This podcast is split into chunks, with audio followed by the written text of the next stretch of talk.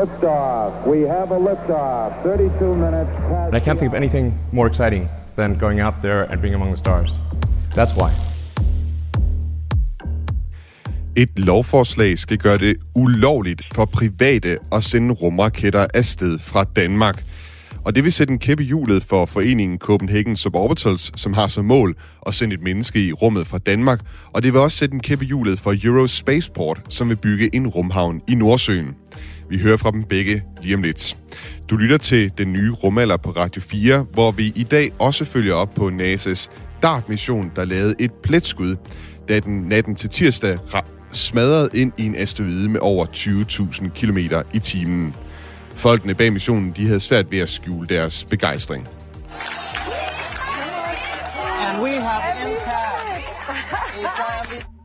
Senere så hører vi også, hvorfor øh, ESA's generaldirektør gerne vil have et 25% større europæisk rumfartbudget.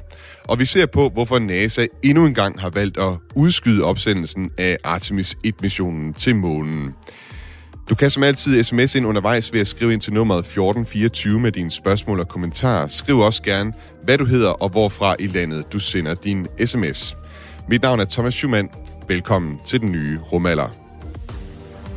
Discovery, go at throttle up. Zero G, and I feel fine. Capsule is turning around. Tranquility Base here. The Eagle has landed.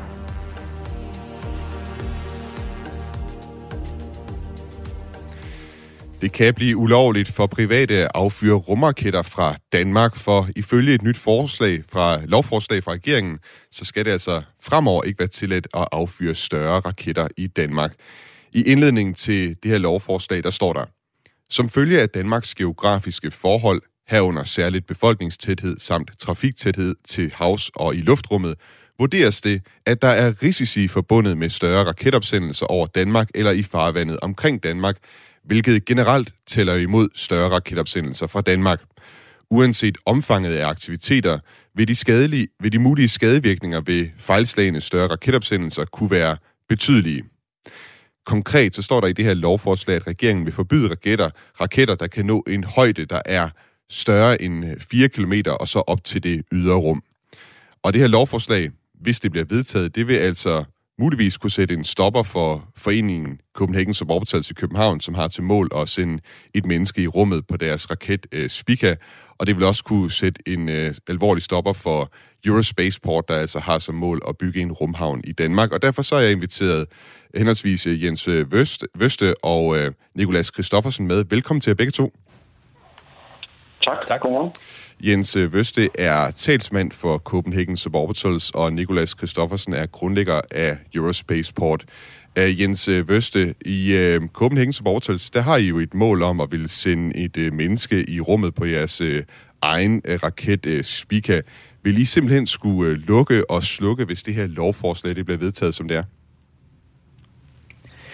Altså kan man sige, øh, den konkrete øh, indvirkning af det her lovforslag i forhold til foreningens fremtidige aktiviteter er jo, er jo øh, ikke afklaret. Nu venter vi lige og ser, øh, hvad, hvad der kommer ud af det her forslag. Vi håber jo stadigvæk på at øh, få politikerne overbevist om, at det er en god idé, at vi får en øh, godkendelsesmodel for opsendelser i Danmark, eller fra dansk jord og dansk territorie. Øh, så vi har ikke opgivet håbet endnu. Men hvis det, som det står i lovforslaget lige nu, bliver forbudt for private som jer at sende en raket op øh, højere end 4 km, så op til det ydre rum, så er det vel slut med jeres mål om at, at sende en, øh, et menneske i rummet? Jamen, så kan vi i hvert fald ikke fortsætte øh, øh, den proces, hvor vi løbende tester øh, vores øh, raket. Øh, det er jo således, så vi har jo planlagt en kampagne, hvor vi løbende øh, øh, tilføjer nye systemer, så laver vi opsendelser, og så tester vi og bliver klogere på det. Øh, og, og det er jo klart, at øh, den testkampagne, den øh, indbefatter jo også, at, øh, at højden, skydehøjden øges øh, gradvist. Og det er jo klart, at øh, der er vi jo allerede nu over de øh, 4 kilometer. Øh, tilbage i 2018 øh, opsendte vi Nexø 2-raketten til 6,5 km højde, og det er, det er vores øh, umiddelbare planer at skyde højere næste gang. Øh, så det vil jo de facto blive umuligt med det her lovforslag, som det ligger. Vi ville også gerne have haft nogle politikere med til at tage debatten her, men øh, vi har ikke hørt tilbage fra vores øh, forspørgsel hos øh, uddannelsesordfører Kasper Rov fra Socialdemokratiet, øh, som ellers har forsvaret det her lovforslag i, i en artikel hos øh, DR. Vi kunne heller ikke få nogle af ordførerne fra regeringens øh, støttepartier til at stille op her. Nikolas øh, Christoffersen øh, hos Eurospaceport har i den her drøm om at lave en øh, rumhavn øh, i Nordsøen. Øh, er det, kommer det også til at være helt umuligt, hvis det, er, at det her lovforslag bliver øh, vedtaget, som det står lige nu? Ja, så altså, lovforslaget, som det står lige nu, det vil, øh, der vil det gøre de aktiviteter øh, forbudt. Øh, så, så det er, ja, det, det må være ja herfra. Du har jo en, en vision om, at øh, der ligesom skal være en, en, en, øh, en rumfartøkonomi her i forhold til at, at sende øh, raketter op, også fra dansk øh, territorium. Hvad mener du, Danmark står til at miste, hvis det her lovforslag bliver, bliver vedtaget, som det er? Ja, altså vi, øh, som du sagde, vi har visioner om, om en rumhavn, men vi har jo også neddelt den opgave i, i masser af mindre øh, opgaver, der skal ske løbende. Øh, startende med, øh, at vi i virkeligheden har lavet en masse uddannelsestiltag i Esbjerg, som vi samarbejder med. Øh, og så øh, er målet, at vi skal begynde at, at, at lave nogle testopsendelser fra omkring øh, et års tid til halvandet herfra. Øhm, øh, og, og alle de ting vil jo så blive umulige fra Danmark, og, og så vil det være nødvendigt, at vi kigger øh, et andet sted, hvis vi skal fortsætte. Og det vil betyde, at Danmark vil gå glip af, af, en, af en masse muligheder, som vil komme øh, løbende. Øh, hvis vi ikke kan øh, opsende fra Danmark, så er det klart, at vi kan ikke tiltrække de raketfabrikanter, der ellers skulle synes, det var interessant at se på, om man skulle teste noget fra Nordsøen. Øh, og, og, og, og ligne øh, hen ad vejen, at, at man ikke ville kunne sende satellitter op øh, potentielt. Så, så alt det der kommer vi jo til at miste formentlig ved, at, at det her lovforslag bliver vedtaget, fordi vi så går glip af at, at de, de ting, der sker lige nu, øh, og det vil være svært at komme ind senere, selvom man så skulle revidere det her lovforslag, sådan, som der faktisk også er lagt op til. Men den uddannelsesmæssige del, synes jeg også er væsentligt. Øh, da, da en by som Kiruna i Sverige tiltrækker rigtig mange rigtig dygtige studerende, fordi man har den her opsendelsesmulighed. Og det er noget af det, vi også øh, kunne, kunne tænke os at se på, om, om man ikke skulle gøre i Danmark, at man simpelthen vil, vil, vil gøre det til et, et, et indsatsområde, hvor man siger, at vi skal tiltrække en masse dygtige studerende, vi skal kunne de her ting. Det er, det er vigtigt, og det er, det er spændende. Nu nævner du selv øh, Sverige, og det er faktisk også noget af det, der bliver nævnt i øh, lovforslaget her i nogle af de øh, uddybninger, de har til det. Blandt andet, at øh, man jo netop har rumhavne øh, for så vidt, eller steder, man i hvert fald kan sende såkaldt øh, suborbitale raketter op fra i både Sverige og Norge, altså raketter, der ikke nødvendigvis når helt i rummet. Det har de så planer om i Norge og Sverige, at de også skal kunne på et tidspunkt. Men i hvert fald så har de de her steder, hvor de skal kunne sende øh, raketter øh, op, som ikke nødvendigvis går i kredsløb, men som kan nå ud i rummet og komme tilbage igen. Hvorfor ikke bare, øh, hvis man sige, kunne det ikke være lige så godt bare at opsende raketter øh, derfra, Nikolas? Jo, altså det kan man jo sige. Øh, så er vi jo over i, at det er en, øh, det ender med at blive en politisk beslutning om, hvorvidt Danmark skal være med øh, på det her eller ej. Øh, man kan jo altid bare beslutte, at det vil Danmark ikke, og så give det videre til nogle andre, som så gør det i stedet for. Men vi mener, der er så meget mistet ved at gøre det, fordi det handler ikke bare om at, at sende en, en enkelt raket op øh, øh, en gang imellem, øh, sådan som Jens i øvrigt også er inde på. Jamen det handler om, at, at undervejs, når man udvikler ting, der skal testes, øh, og hvis man skal til det nordlige Norge eller nordlige Sverige hver gang, så, øh, så må man sige, at, at der vil vil være en del ting, som simpelthen ikke kommer til at ske øh, i Danmark af den grund. Øh, og på samme måde øh, uddannelsesmæssigt er der ingen grund til at have, have de uddannelser her, hvis man alligevel skal derop og teste. Så, så jo, det kunne man jo godt, øh, og, og, og man kan da sige, at lovforslaget øh, konkluderer, at, at, øh, at vi skal have gjort et eller andet ved rumloven. Det er vi sådan set enige i. Vi er bare ikke enige i, at, at den her henvisningsmodel er den rigtige. Vi mener godt, man kan lave en godkendelsesmodel øh, i Danmark, øh, hvor det både er sikkert øh, og, og, og hvor, man, hvor man tager højde for alle de, de, de risici, der er. Jens Vøste, hos Copenhagen Suborbitals, kunne I ikke bare bygge raketten øh, som, øh, her i Danmark, og så øh, transportere den op til Norge og, eller Sverige, og så sende jeres øh, astronaut i rummet derfra? Altså, det vil, øh, altså i teorien ja. Øh, problemet er, at det vil være forbundet med så store omkostninger, så det i praksis ikke vil øh, kunne lade sig gøre øh, kan man sige, de, øh, de omkostninger, som øh, Niklas også er, er, er lidt inde på, øh, øh, tager man op til Andøjer for eksempel i Nordnorge, der, ikke? Jamen, øh, der er du op i en 8-10 millioner kroner, øh, øh, før du overhovedet har raketten på startrampen. Øh, og så er der alle øh, de øh, lønninger til folk, som, øh, som skal rende rundt og sørge for recovery og sikkerhed og alt muligt andet derop. Plus selvfølgelig øh, logistikken med at transportere øh, sit udstyr derop. Øh, det er ikke noget, jeg ser umiddelbart er, er, er praktisabelt for hverken øh, Copenhagen Suborbitals eller for den sags skyld øh, danske uddannelsesinstitutioner. Man skal også huske, at vi er jo ikke de eneste, der, der bygger raketter øh, i Danmark. Øh, DTU eksempelvis har øh, Danstar-projektet, øh, hvor man også øh, bygger øh, og opsender raketter. Øh, så så, så det, det, det, er ikke, det er ikke et alternativ på sigt. Nej. Vi har fået et øh, par sms'er fra vores øh, lytter derude, der reagerer på øh, det her lovforslag. Her er det Claus, der skriver, jeg håber inderligt, at regeringen kender den lille forskel på orbitale og suborbitale missioner. Kors for nogle kæmpe fjolser bag det lovforslag, var altså sms'en her fra øh, Claus. Øh, forskellen på, øh, kan jeg jo ikke sige, på orbital og suborbital, det er altså, hvorvidt man kommer i kredsløb om jorden øh, til dem, der ikke vidste det.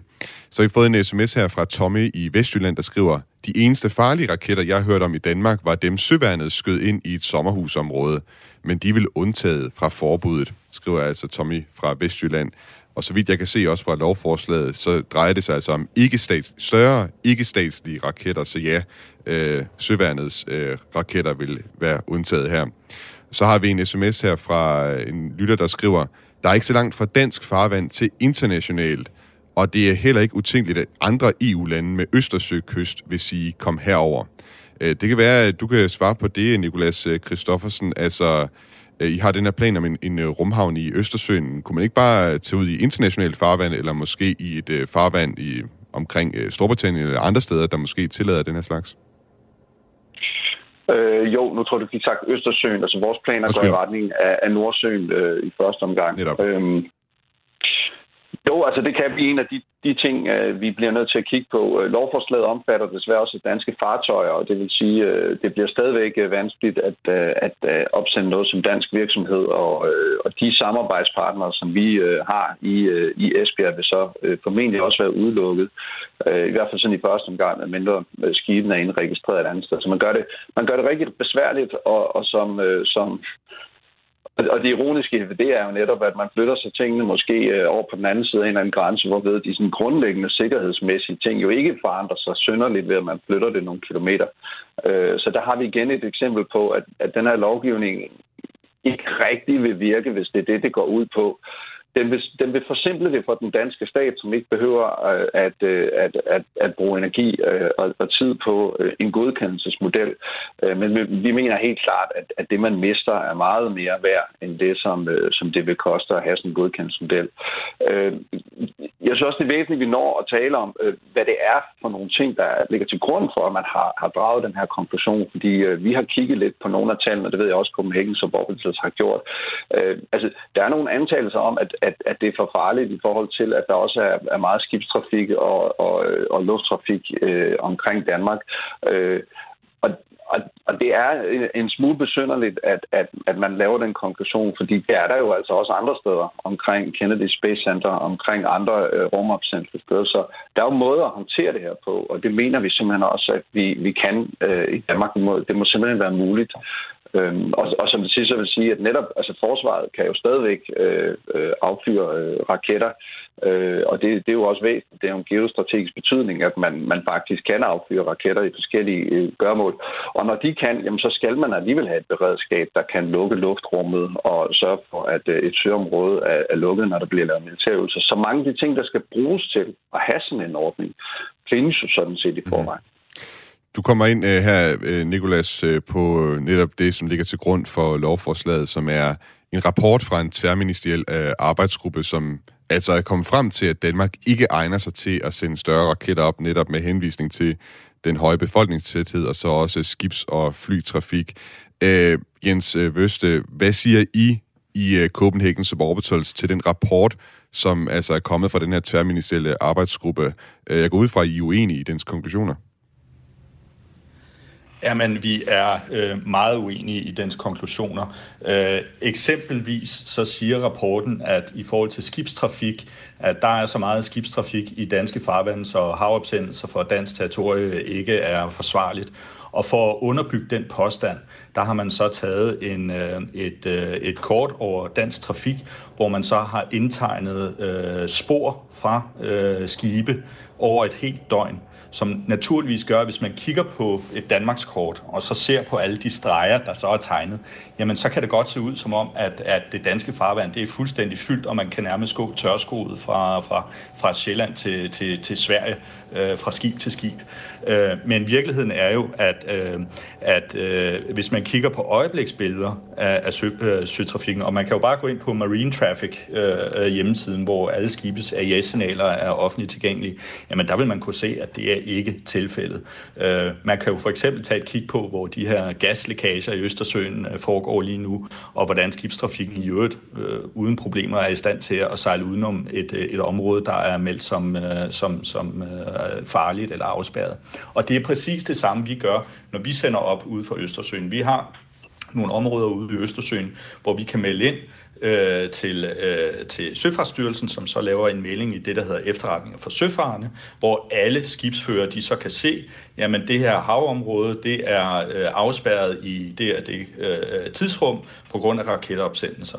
Og der vil man øh, i forbindelse med tidligere opsendelser, vi har foretaget, kunne se, at det havområde har været fuldstændig tomt for al uvedkommende trafik. Så den der med, at man ikke kan gøre det øh, sikkerhedsmæssigt forsvarligt i forhold til skibstrafikken, øh, det er en fejlkonklusion. Så er der luftrummet. Igen har man fra ministeriets side bare taget et, øh, et døgns øh, luftfartstrafik med alle de streger, som flyene trækker hen over Danmark over en periode på 24 timer, og så har man konkluderet, jamen der er jo simpelthen så mange fly i luften, at, øh, øh, at man burde jo nærmest ikke kunne se himlen, øh, og derfor så er det farligt for, for, for flytrafikken.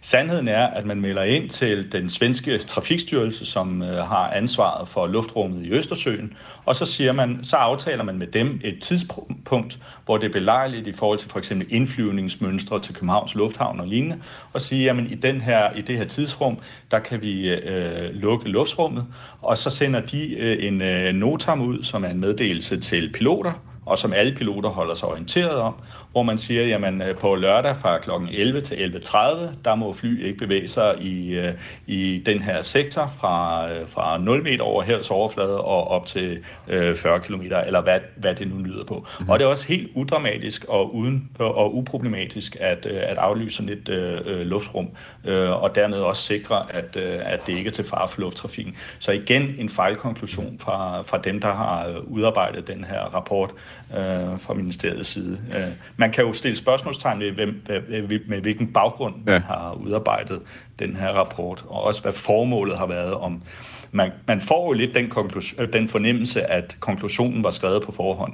Øh, Jens, før man gik i gang med at undersøge faktiske forhold. Jens Første, det er nok noget, vi følger op her på, øh, på den nye rumalder også, men det blev øh, det, vi nåede i den her omgang. Altså Jens Første, tak fordi du vil være med i den nye rumalder i dag, og også tak til dig, Nikolas Kristoffersen, øh, altså henholdsvis øh, øh, Jens Første, talsmand for Copenhagen Sportals, og Nikolas Kristoffersen, grundlægger af Eurospaceport.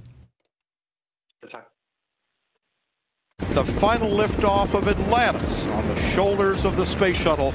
America will continue the dream.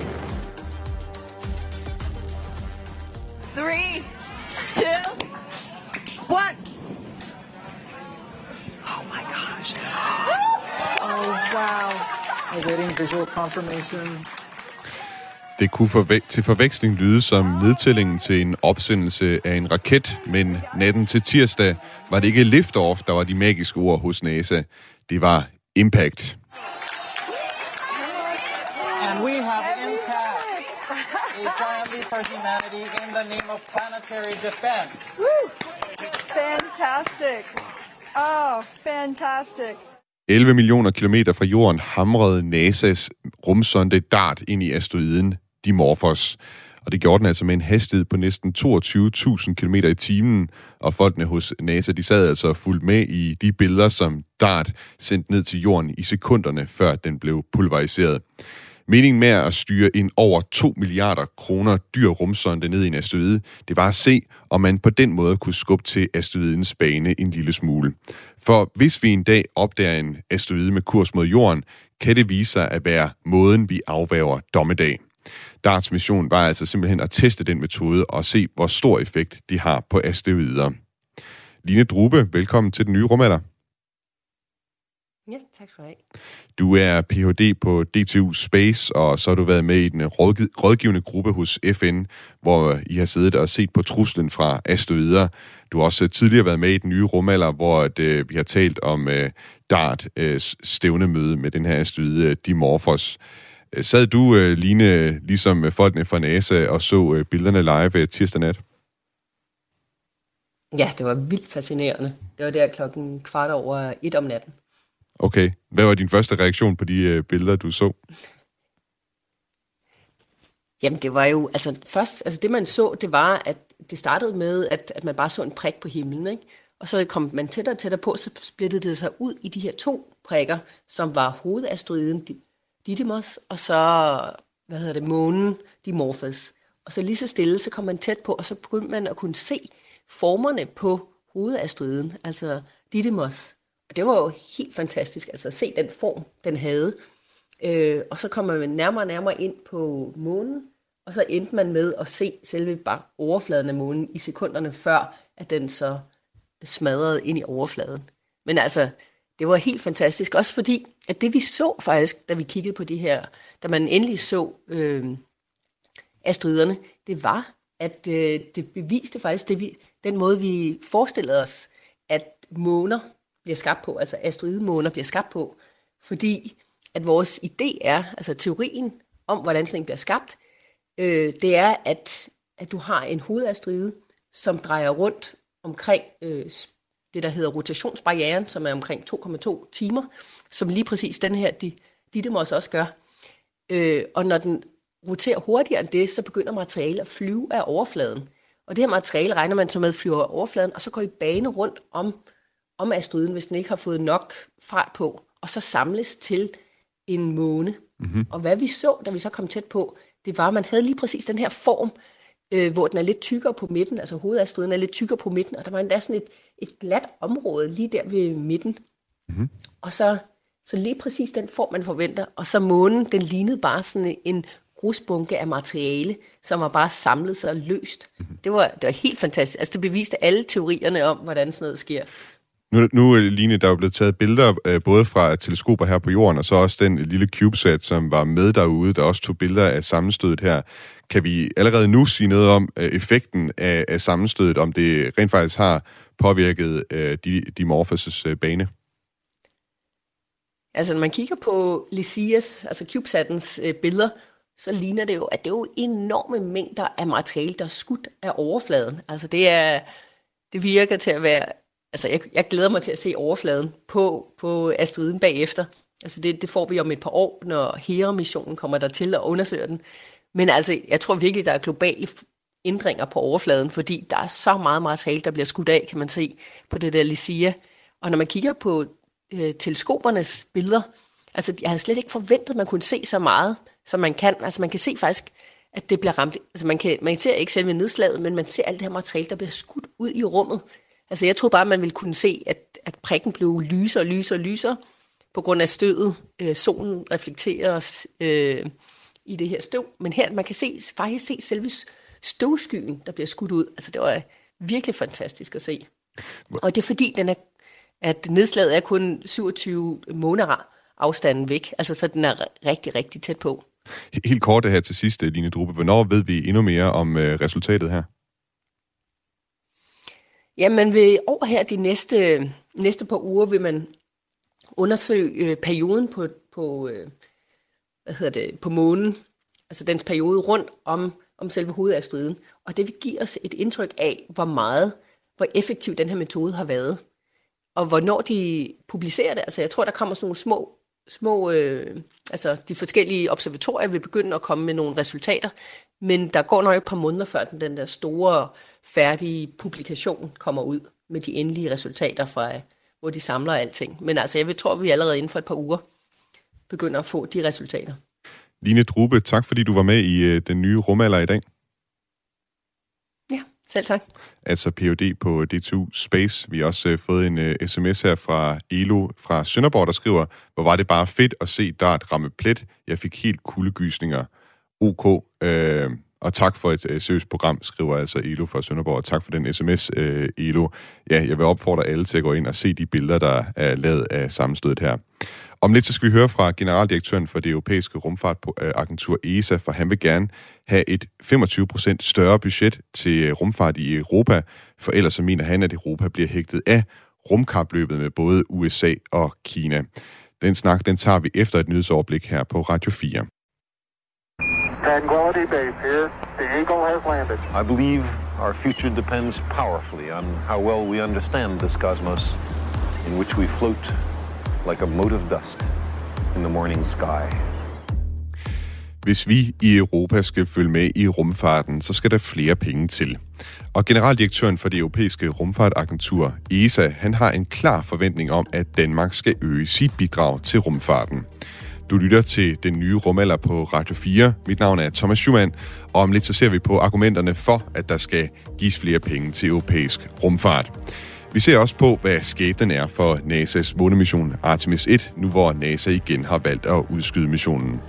Du kan som altid sms ind undervejs ved at skrive ind til nummeret 1424 med dine spørgsmål og kommentarer. Skriv også gerne, hvad du hedder og hvorfra i landet du sender din sms. Og jeg kan også godt tænke mig at høre fra jer derude. Synes du, at Danmark skal give mere til europæisk rumfart, når vi nu her skal snakke om det lidt. Jeg kunne godt tænke mig at høre din mening. Skriv ind til nummeret 1424. Mit navn er Thomas Schumann, og du lytter til den nye rumalder på Radio 4. Houston Discovery, go ahead. Discovery, go at throttle up. And Discovery Houston, we've got a good picture of Steve. Roger roll, Discovery.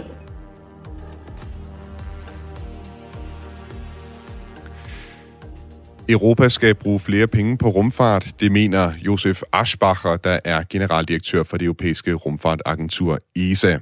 For hvis ikke Europa bruger flere penge på rumfart, bliver vi hægtet af det rumkapløb med USA og Kina, hvor at rumfartbudgetterne de stiger år for år. Derfor har Josef Aschbacher foreslået, at ESA's medlemslande, herunder også Danmark, hæver ESA's budget med 25 procent i forhold til budgettet i 2019. Min kollega Frederik Lyne lavede tidligere på ugen et interview med Josef Aschbacher og spurgte, hvad hans forventning er til Danmarks bidrag til ESA. I do expect and I do hope that there's an increase. I recently had a, a very, very good meeting with the Minister uh, of Higher Education and Science, Mr. Jesper Pettersson, a very dynamic uh, minister, very innovative and uh, forward-looking. Uh, and uh, I do believe that he has fully recognized the potential of space for, for Denmark uh, and for the economy. And yes, I do hope and I do expect an increase of, of Danish funding. Josef Aschbacher, han håber altså på, at man fra den side skruer op for bidraget til ESA, og så siger han samtidig i klippet her, at han øh, for nylig har mødtes med uddannelses- og forskningsminister Jesper Petersen, som øh, Josef Aschbacher roser for at være innovativ og og for også at kunne se øh, meningen med at investere i rumfart. Henning Skriver, velkommen til den nye rumalder. Tak for det.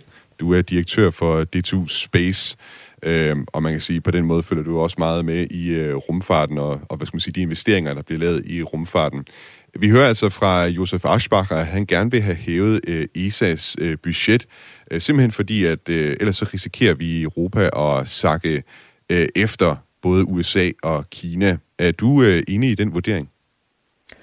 Ja, det er jeg det er fuldstændig enig i, og, øh, og det er klart, at øh, hvis vi ikke gør noget nu, så, så, bliver vi, så, så risikerer vi netop at blive sakket bagud, og det har jo for eksempel den konsekvens, at øh, kan man sige, at så har vi ikke længere adgang til vores egne systemer i rummet, og er afhængige af, at øh, USA eller andre tillader, at øh, vi kan bruge deres øh, systemer. Og, og det, det gør jo altså, at vi ikke længere er autonome på det her område. Så, øh, så det er helt klart en, en kæmpe øh, ting, at vi er nødt til at, at følge med øh, de store spillere på det her område. Vi har allerede øh, nu fået en sms øh, fra en lytter, som har forholdt sig til det her spørgsmål, om vi skal give mere til, til rumfarten. Det er Lars Madsen, der skriver, hvad bruger vi rumfart til? Ikke en skid. Det er som med vejret. Vi kan ikke gøre noget ved det. Sker det? Sker det? Hvad er, dit, øh, hvad er din respons til det, øh, Henning Skriver? Ja, altså det er jo nok sådan, at i virkeligheden så er man ikke klar over, hvor meget vi egentlig bruger rummet i vores hverdag. Øh, altså øh, GPS-systemerne for eksempel øh, fungerer jo ved hjælp af satellitter. Øh, kommunikation foregår i høj grad ved hjælp af satellitter. Overvågning af vejret, overvågning af klimaet, overvågning af miljø foregår fra øh, satellitter omkring jorden. Så vi har i vores hverdag, bruger vi hele tiden informationer, der stammer fra, fra rummet, fra satellitter. Så, så det, og det, det er der nok mange, der ikke er, er fuldstændig klar over. Men der vil være rigtig mange ting i, øh, i dagligdagen, der ikke vil fungere, hvis vi ikke havde vores satellitter. Josef Aschbacher, altså generaldirektøren for øh, det europæiske rumfartagentur, han, han mener jo altså, at, øh, at rumfartbudgettet for ESA det skal øges med 25 procent, øh, hvilket jo kunne løses ved, at alle medlemslandene jo tilsvarende øgede deres bidrag med, med 25 øh, procent. Mener du, øh, Henning Skriver, at Danmark bør øge sit bidrag med 25 procent? Helt klart. Og i, problemet er jo sådan set, at vi i forvejen er bagud fra dansk side. Øh, vores bidrag til ESA ligger på halvdelen i forhold til bruttonationalproduktet, i forhold til det, vores nabolande giver, Sverige og Tyskland for eksempel. Og, og det, der jo er, er problemet i det, det er, at, øh, at, at der er mange undersøgelser, der har vist, at de penge, vi investerer i ESA, øh, som så kommer tilbage til kontrakter til firmaer, øh, danske firmaer, de faktisk giver mulighed for, at firmaerne får yderligere kontrakter. Så man taler om, at man har en gearingsfaktor på 4-5 gange, og det betyder altså, at de, øh, de kontrakter, som firmaerne får fra ESA, de gør, at øh, firmaerne bliver opkvalificeret og er i stand til at hente yderligere kontrakter andre steder fra. Så, så de får faktisk en, en ekstra indtjening, kan man sige, som er 4 til fem gange større end, end de ESA-kontrakter, de får. Så derfor er det helt afgørende, at, øh, at vi har et passende niveau i vores øh, ESA-bevilling. Det her bidrag til ESA, det er noget, der hører ind under Uddannelses- og Forskningsministeriet, og vi ville også gerne have haft Uddannelses- og Forskningsminister Jesper Petersen med i dag. Øh, han kunne i midlertid ikke, men han har så sendt os øh, det her citat øh, i en mail, hvor han siger sådan her. Regeringen prioriterer det danske medlemskab af ESA højt. I år ligger det danske bidrag på en kvart milliard kroner. Det er mange penge, men ESA-samarbejdet rummer også vigtige perspektiver for blandt andet klima og sikkerhed og rigtig gode muligheder for udvikling af dansk forskning og innovation. Det gavner også danske virksomheder. Inden længe påbegynder vi forhandlingerne om fordelingen af forskningsreserven for næste år. Regeringen vil i vores udspil lægge op til at øge Danmarks engagement i ESA. Det er selvfølgelig op til en forhandling, men jeg håber, et flertal i Folketinget vil bakke op om det. Henning skriver, når du øh, hører det her, hvor, hvor forhåbningsfuldt gør det så dig, at vi fra den side kommer til at spytte øh, mere i ESA's kasse? Jamen, jeg håber selvfølgelig, at, at der kommer flere penge øh, i kassen, kan man sige, fordi, netop fordi det er vigtigt. Øh, og vi har faktisk i Danmark en, en enestående mulighed for at, at være med på det her område. Vi har noget øh, vi har forskning på i rumteknologi og anvendelse, som er helt med øh, fremme i forreste række, og vi har virksomheder, som er parate og som øh, allerede er med, men som er parate til yderligere at arbejde inden for det her område. Så vi har faktisk en enestående chance for at udnytte et, et område her, hvor vi kan være med fra dansk side, og hvor vi på den anden side faktisk risikerer at blive koblet af, hvis vi ikke investerer i det. Så det er rigtig vigtigt, at øh, det bidrag bliver øget, og det er selvfølgelig meget positivt over for, at, at ministeren kommer med den udmelding. Men du siger, at øh, som det er lige nu, så har vi altså stadig noget simpelthen at skulle indhente fra den side, eller hvad? Ja, altså vi, øh, vi beløbet, vi giver til ESA, det er over en treårig periode på 50 millioner euro. Øh, Øh, og det burde faktisk være mindst det dobbelte, hvis vi skulle give i forhold til vores bruttonationalprodukt. Øh, og det man kunne forestille sig her, det var jo selvfølgelig, at vi så kiggede ind i en optrapning af det her beløb, for eksempel med, med 10 millioner euro øh, hvert år ekstra øh, igennem en årrække, sådan at vi efterhånden kommer op på, på niveau med bruttonationalproduktet. Sådan at vi øh, kan sammenligne os med, med nabolandene, som jeg nævnte, Sverige og Tyskland for eksempel, som ligger på det niveau. Vi har fået et øh, par sms'er øh, ind, øh, undervejs. Her er det øh, Claus, der skriver, det må være indlysende, at jeg er stor fortaler for større danske bidrag til ESA, men indrømmer gerne, at statens udgifter hober sig op i disse tider. Så vi har fået en anden sms her, hvor der står, ESA har ubetinget brug for et større budget, og Danmark har brug for at have et pålideligt, vejet rumfartsbudget i det hele taget. I kan altså skrive ind ved at skrive ind til nummeret 1424 øh, med jeres øh, spørgsmål og kommentarer. Vi spurgte også øh, det europæiske rumfartagenturs øh, generaldirektør Josef Aschbacher, hvordan han mener, at de ekstra penge til ESA skal bruges. Lad os lige prøve at høre, hvad han sagde. The biggest parts of uh, the uh, proposal are focusing on our planet. About 50% of, uh, of all the funding in ESA uh, today is uh, used for telecommunication, navigation, and Earth observation, and in Earth observation in particular, uh, to climate monitoring, but also use of Earth observation for agriculture, fisheries, and many other applications. Another part is um, um, is uh, allocated to exploration. Uh, this focuses on uh, the space station, the exploration of the moon, and eventually Mars. Then we have a very important segment on what we call space science. This is the exploration of the universe, uh, other planets, uh, comets, uh, and the universe, the space science at large.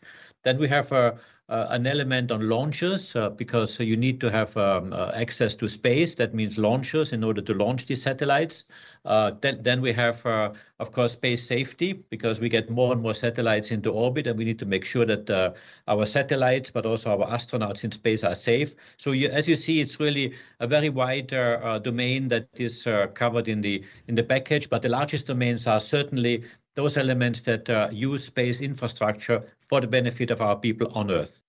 Ja, Josef Aschbach, han siger her, at hovedparten skal bruges på ting, der gavner jorden. Altså faktisk så bruger ESA halvdelen af sit budget allerede på satellitter, der sørger for telekommunikation, navigation og observation af jorden, særligt i forhold til klimaforandringer, men også i forhold til landbrug og fiskeri. Derudover så skal der også bruges øh, penge på bemandet udforskning i rummet, altså i forhold til den internationale rumstation, fremtidige missioner til månen og senere til Mars. Og så skal der bruges øh, penge på udforskning af planeter og universet. Der skal bruges penge på de raketter, som ESA bruger til at sende ting i rummet. Og så skal der også bruges penge på at sørge for sikkerhed i rummet. Vi tænkte her på redaktionen, at, at lige for tiden, der oplever vi jo mange kriser for tiden. Både inflation, stigende energipriser, krigen i Ukraine osv. Mange ting, som kræver mange penge. Og derfor så kan man måske undre sig over, hvorfor vi skal bruge flere penge på rumfart i netop de, de her år. Så det spurgte vi også øh, Josef Aschbacher ind til. Uh, let me first say this is not money diverted. This is money well invested.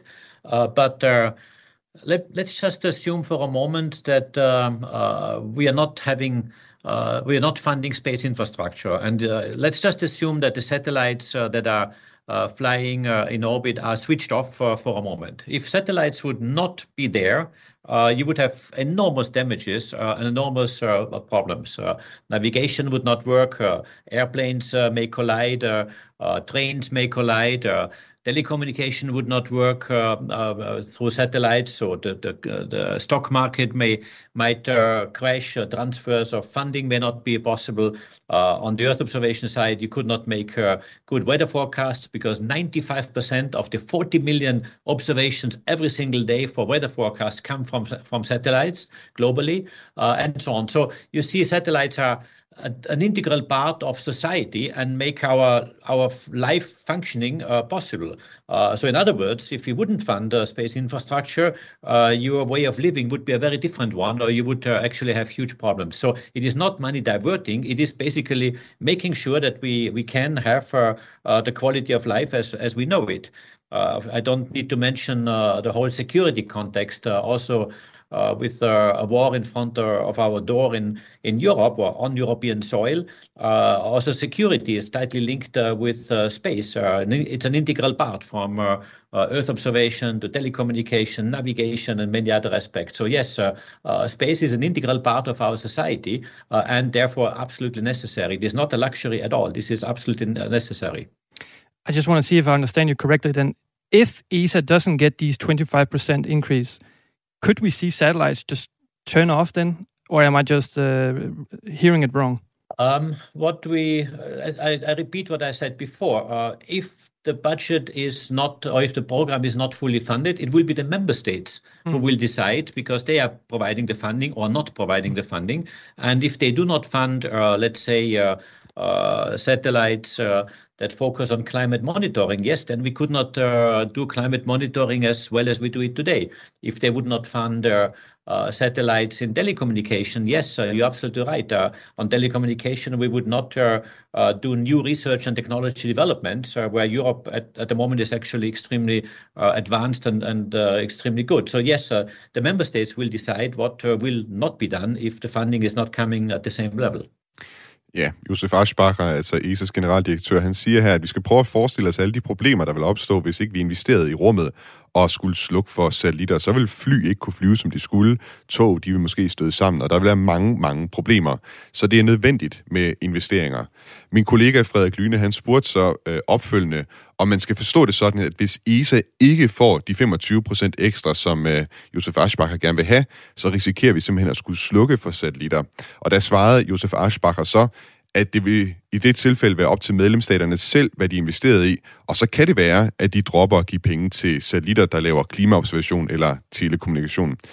Henning skriver, øh, direktør for DTU Space, er det virkelig sådan et scenarie, vi skal se ind i, hvis ikke ESA øh, hvis ikke ESA's budget øh, øges, at vi så simpelthen øh, bliver nødt til at skrue ned for nogle af de aktiviteter, vi har i rummet? Men det er klart, at øh, så må der jo ske en prioritering, kan man sige, af midlerne. Og, og så er der nogle af de ting, som øh, generaldirektøren nævner, som man er nødt til at, at, at skrue ned for. Og det, der jo er interessant her, det er, at stort set alle de områder, som han nævner, der har Danmark både på virksomhedssiderne og på forskningssiden øh, styrkepositioner. Så vi kan, vi kan være med øh, på alle, stort set alle de områder, som han nævner, øh, som fokusområder for ESA. Der er vi langt fremme på alle områder og kan være med. Øh, så det vil helt klart øh, styrke øh, danske virksomheder og dansk forskning, hvis, øh, hvis vores bidrag øges til ESA. Vi har fået et par sms'er, Henning, som jeg godt kunne tænke mig lige få din øh, holdning til. her er det Bjarke fra Ulfborg, der skriver ind. Hej rumalder. Først og fremmest mange tak for programmet. Det er virkelig godt. Mit spørgsmål er, for Danmark og Europa, øh, for Danmark og Europa virkelig så stor en spiller i rumkapløbet, at det overhovedet kan betale sig. Jeg tror, han mener, er Danmark og Europa virkelig så stor en spiller i rumkapløbet, at det kan betale sig? Jeg mener, kan vi hamle op med USA, Rusland og Kina? Er det virkelig de penge værd for os? Og vi har faktisk fået en øh, lignende øh, uh, sms her fra Lav Lauritsen i Herlev, der skriver, hvorfor er det vigtigt, at Europa har sit eget rumfartprogram? Hvorfor skal vi konkurrere med USA? Hvad er din uh, holdning til det, Henning skriver? Altså, der er jo øh, der er i hvert fald to øh, ting, man kan sige til det. For det første, så er der jo øh, mange øh, arbejdspladser på det her område. EU-kommissionen har jo estimeret, at til 2025, der vil der ske nærmest en fordobling af antallet af arbejdspladser inden for rumområdet på grund af væksten. Øh, og hvis vi om, overfører det til danske forhold, øh, så, bliver det, så svarer det til en 3-4.000 øh, nye arbejdspladser inden for det her område indtil 2025. Det er den ene side af sagen. Den anden side af sagen er jo en sikkerhedsmæssig øh, aspekt det er, at øh, vi kan jo ikke forudse, hvordan udviklingen sker øh, rundt omkring i verden, og derfor er det vigtigt, at vi har vores egne systemer, så vi sikrer autonomi øh, i Europa, sådan at vi kan selv overvåge, vi kan selv navigere, vi kan selv øh, kommunikere via øh, satellitsystemer. Så det er et meget vigtigt element, at vi har den autonomi øh, for at sikre os, at vi selv styrer, kan man sige, øh, situationen i Europa. Men kan vi overhovedet måle os med lande som USA og Kina på rumfartområdet? Altså det er klart, at øh, de er de store spillere, men så er vi, det, så er vi nummer tre øh, efter dem. Øh, og, og vi kan godt være med. Altså, vi er vi for eksempel på DTU Space øh, leverer jo, øh, eller er med i projekter, øh, kan man sige, fra NASA og andre steder. Og det er jo fordi, vi er rigtig gode på nogle øh, udvalgte områder, og er simpelthen verdensførende, så vi kan sagtens være med fra dansk side og fra europæisk side. Det kræver bare, at vi investerer i det. Henning skriver, tak fordi du var med i den nye rumalder i dag. Selv tak. Altså direktør på øh, DTU Space. You want to know the value of space and your participation, uh, the citizens of Denmark in space? Go talk to any of your school kids. Talk to them about space and watch how their interest is suddenly focused. Tredje gang blev ikke lykkens gang for NASA og Artemis 1, altså den månemission, som øh, de gerne vil have sendt afsted til månen for, ja, nu nærmest øh, et par måneder siden. Øh, den her mission er endnu en gang blevet udskudt. Opsendelsesforsøget, det skulle have fundet sted tirsdag, men på grund af brintlækager under sidste uges test og af frygt for orkanen Ian, som lige nu haver den amerikanske stat Florida, så valgte NASA atter engang at trække bremsen og udskyde opsendelsen. Denne øh, udskydelse er øh, en smule anderledes end de to forrige, for NASA har i den her omgang valgt at rulle raketten, altså Artemis-raketten, tilbage i den øh, hangar, øh, som den øh, er blevet samlet i, sådan at den er godt beskyttet mod orkanens kraftfulde vinde. Thomas Djursing, velkommen til den nye rumalder. Jo, tak. Altså journalist på Teknologiens øh, Mediehus Ingeniøren, hvor du øh, blandt andet dækker rumfart, og så øh, er du efterhånden sådan vores faste gæst, når vi taler om den her Artemis 1-mission, som vi efterhånden har dækket et par gange her på den nye rumalder, mest af alt fordi den er blevet udskudt igen og igen. Uh, Thomas, man kan sige først og fremmest, hvis vi ser tilbage på sidste uge, hvor du også var med for at tale om det her, så fik du jo ret i din forudsigelse om, at missionen endnu en gang vil blive udskudt. Hvad er det, der helt præcist har gjort det den her gang? Jamen, hovedårsagen ser ud til at være den her orkan Ian, som voksede, som det også så ud til. Den voksede meget hurtigt, og, og nu, som du selv siger, her den så Florida. Og det er egentlig ikke fordi, at, at uh, raketten SLS, Space Launch System, ikke godt kan klare høje vindstyrker. De kan faktisk klare, jeg tror, det er helt op til 170 km i timen, men, men et af, et af det, der var udslagsgivende, det var, at hvis den udvikler sig, så skal vi have tid til at rulle den tilbage, og ikke desto mindre, det har NASA lagt under, eller understreget flere gange, familierne skal også have tid til at, at passe på sig selv og beskytte deres huse, som de jo gør i Florida. Så det er jo nogle kræfter, vi ikke kender så meget i Danmark, men derover er de lidt mere vant til det. Du siger, at den kan egentlig godt holde til nogle stærke vinde. Altså, hvad er det for nogle øh, skader på, på raketten, øh, NASA frygter i forbindelse med den her orkan? Jamen, det er jo rystelser, altså, al, al, al, altså for store rystelser, og så simpelthen, når den vælter, eller der, altså, det er jo alle de skader, som, som rystelser fra en orkan kan, kan bevirke, det vil man, der vil man bare hellere have den helt ind i VAB. Og så tror jeg også, og det tror jeg også, jeg sagde sidste gang, at, at nu får de lige lidt mere tid at arbejde med. Øh, vi snakkede jo tidligere om, at øh, et af de udfordringer var, at batterierne til det her termination system, altså evnen til at sprænge raketten i luften, hvis den ryger ud af, ud af kurs, var ved at løbe ud, og de nåede faktisk at få en godkendelse frem til 2. oktober. Øh, men, men det er jo sådan, man vil helst have, at de virker helt præcist. Og hvis de batterier skal skiftes, sådan så de kan holde i længere tid, så skal man have den rullet ind alligevel, fordi de befinder sig mellem brændstoftanken og er ikke sådan lige så nemme at skifte som på lommelygten derhjemme. Så det er, det er en lidt besværlig ting. Det var jo sådan, at øh, NASA gerne ville have sendt øh, raketten herop øh, tirsdag, hvis øh, forholdene havde været til det. Det var det så ikke på grund af orkanen.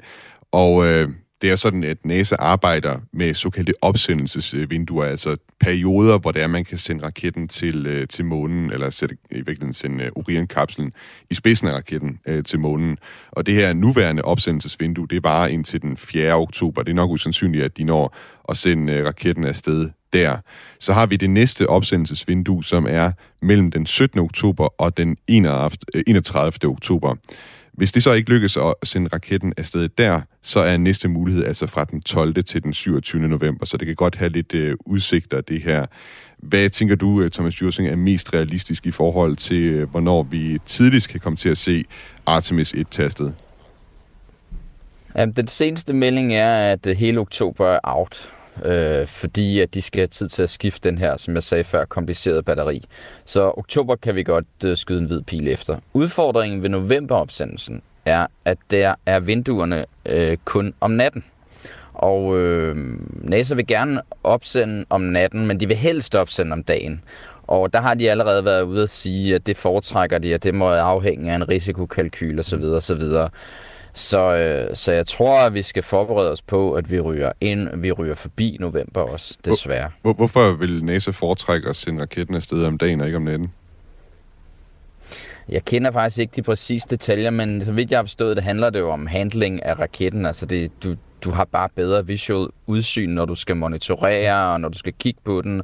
Du kan, vi ser jo også, når vi ser de her live events, de gør jo brug af kameraer hele tiden til at overvåge raketten, sidder og kigger på den.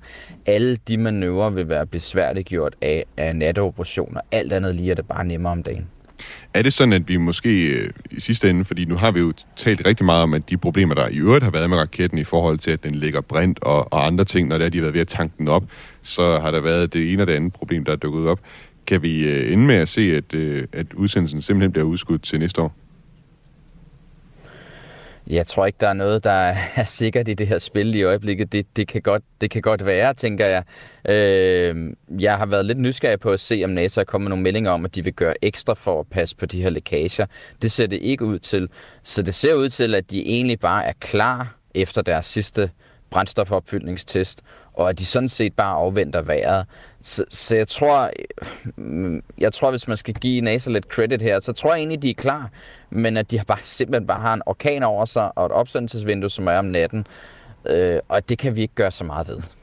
Vi har fået en sms øh, fra Claus her, som øh, øh kom kommer med et spørgsmål, jeg er spændt på, om du kan svare på. Thomas øh, Clausen spørger, er der lavet beregninger af, hvor slemme effekterne uden for sikkerhedszonen vil være, hvis første øh, Øh, SLS-mission eksploderer på rampen. Øh, jeg skal lige sige, SLS det er navnet på selve raketten Space Launch System, men altså er der lavet øh, beregninger på effekterne af, hvor slem eksplosionen vil være, hvis den eksploderer på rampen?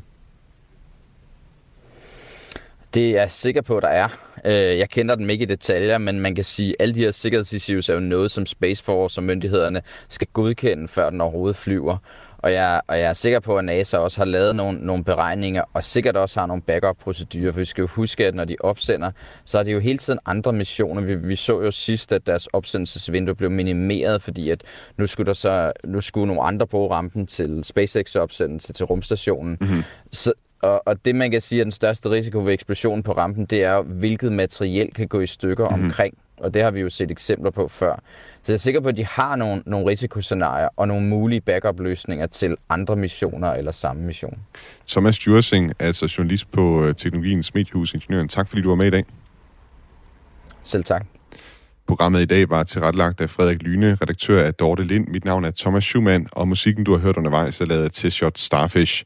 Hvis du kan lide den nye rumalder, så vil jeg anbefale dig at downloade Radio 4's app og trykke på følg ud for den nye rumalder, så får du en notifikation hver gang, der ligger et nyt afsnit klar til streaming.